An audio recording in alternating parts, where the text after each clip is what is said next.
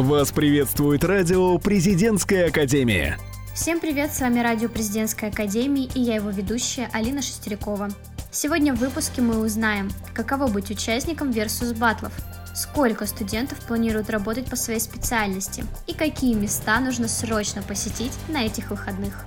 Большинство молодых людей сейчас слушают только хип-хоп исполнителей, увлекаются просмотром различных батлов, а кому-то даже удается быть его зрителем онлайн. О своем творчестве и участии в Versus батлах нам расскажет хип-хоп музыкант Артем Рэп в интервью Екатерины Большагиной и Полины Ларичевой. Добрый день, дорогие слушатели!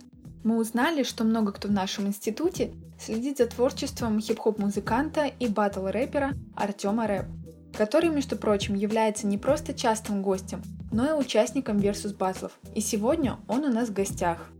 Привет! Наверное, многие начинающие рэперы хотели бы поучаствовать в Versus батлах. Расскажи, с чего началось твое участие в них? Привет, привет. Ну, мне кажется, что все ребята, которые действительно хотят чего-то, они этого добьются. Вот, поэтому, мне кажется, молодые исполнители, которые действительно хотят показать свой уровень на рэп батле, они как бы этого добиваются и, в принципе, этим занимаются. Успешно или нет, это уже там дальше не ясно. Как я попал в всю эту заваруху, я меня пригласили на мероприятие и пригласили на верс, и смог я объединить два события и забатлил своего оппонента. Важнее, конечно, записи треков, а все эти батлы — это самоутвердиться для рэперов или доказать свою правоту, а для многих это для, точнее, абсолютного большинства, это как основная площадка, на которой большее количество э, людей, просмотров увидят твое творчество и поддержат тебя дальше. А что именно тебе, как музыканту и как личности, дает участие в них? Мне это дает э, опыт, опыт написания в краткое время какой-то определенной тематики на определенного оппонента, определенных панчлайнов, создание треков в определенный срок. Или акапелла варианты, или под бит. Ну и, естественно, дает мне какое-то так называемое личное упоминание меня где-либо. Что повлияло на твое решение связать свою жизнь с рэп-индустрией? Хотя сейчас это довольно нередкая сфера деятельности, но может у тебя есть какая-то удивительная история, благодаря которой ты понял, что рэп это твое. Ну, как-то повлияли все обстоятельства с самого начала становления меня, наверное, как э, личности.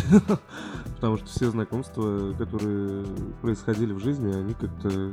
Ну, не все, но основное, основное количество прям вот с самого детства, они были связаны с какими-то музыкантами или художниками, или, ну, все это как, э, как хип-хоп культура, и в какой-то момент я понял, что это мой основной круг общения, и вообще по всей жизни, и так и происходит, мои лучшие друзья, это все ребята, которые связали свою жизнь с музыкой, естественно, я с ними общаюсь, не только поэтому, потому что это уже мои друзья, но это как дополнение.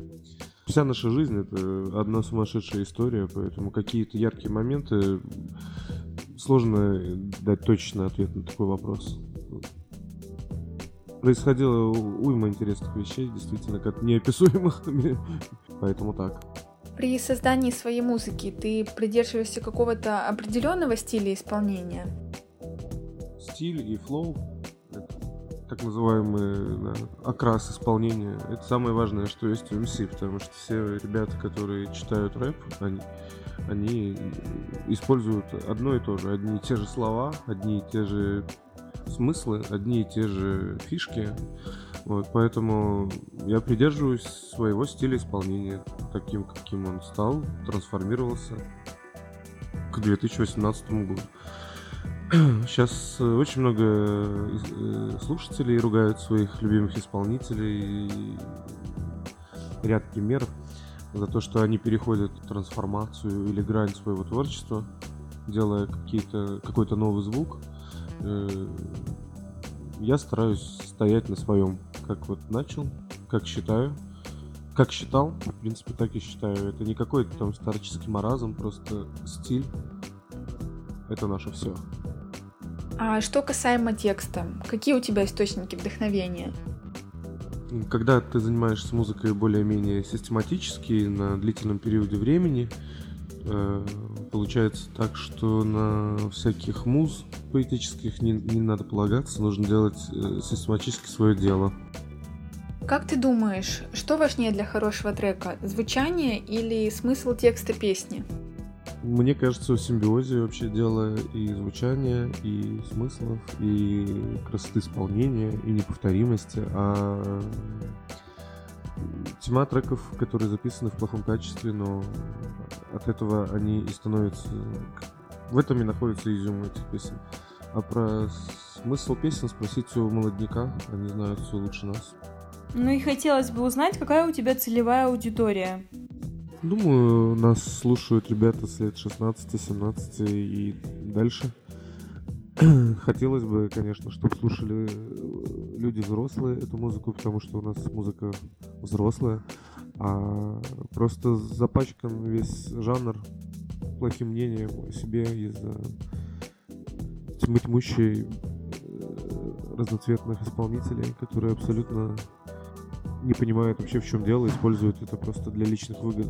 Ну и скажи напоследок, насколько тебе важно, кто тебя слушает?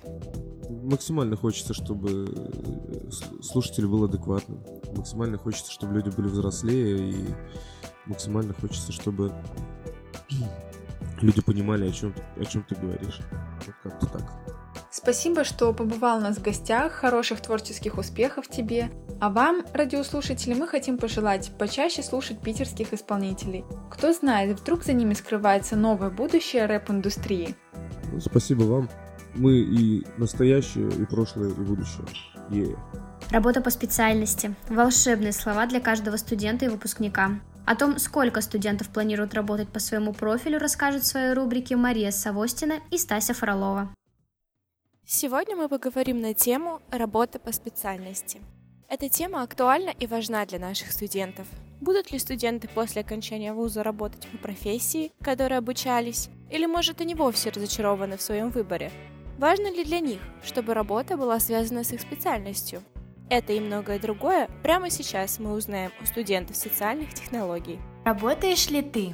Привет, меня зовут Вика, я студентка третьего курса. Да, я работаю уже несколько лет. Первый мой опыт э, в работе был аж в 14 лет, но официальное трудоустройство у меня уже больше двух лет.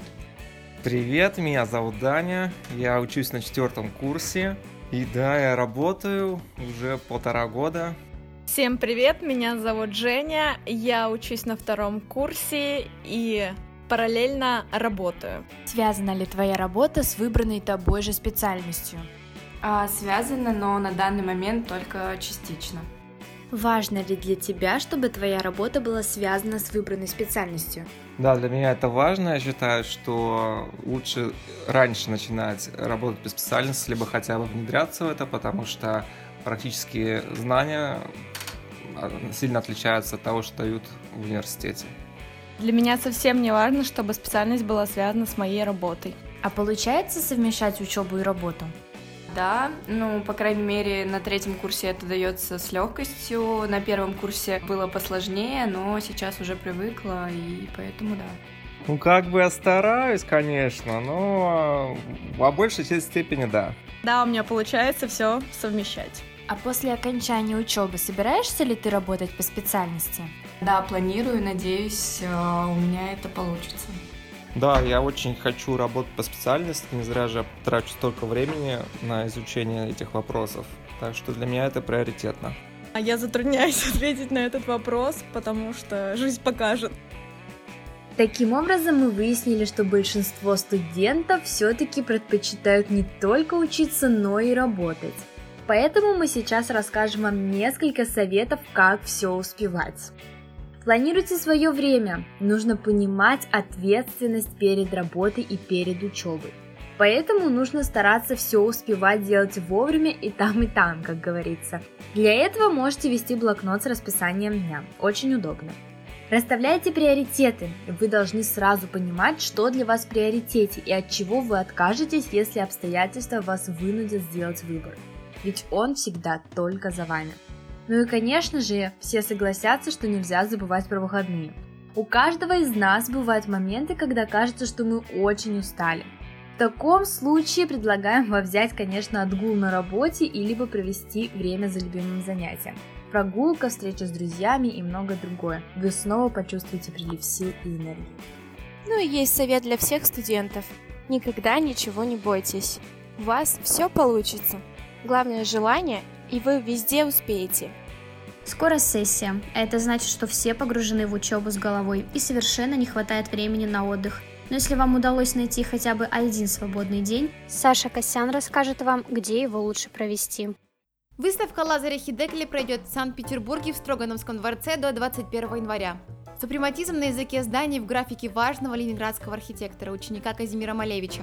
Подмастерье Эль Лисицкого к середине 1920-х становится пионером супрематической архитектуры, адаптирует авангардные замыслы в жизнь и обучают этому своих студентов – на выставке в Строгановском дворце, где показывают почти сотню графических работ Хидекля, можно проследить, как абстрактные объемы, составленные из геометрических форм, трансформируются в макеты зданий. Среди них и города будущего, проекты космических жилищ, город-сад, аэроград, аквагород и проекты уже осуществленных построек.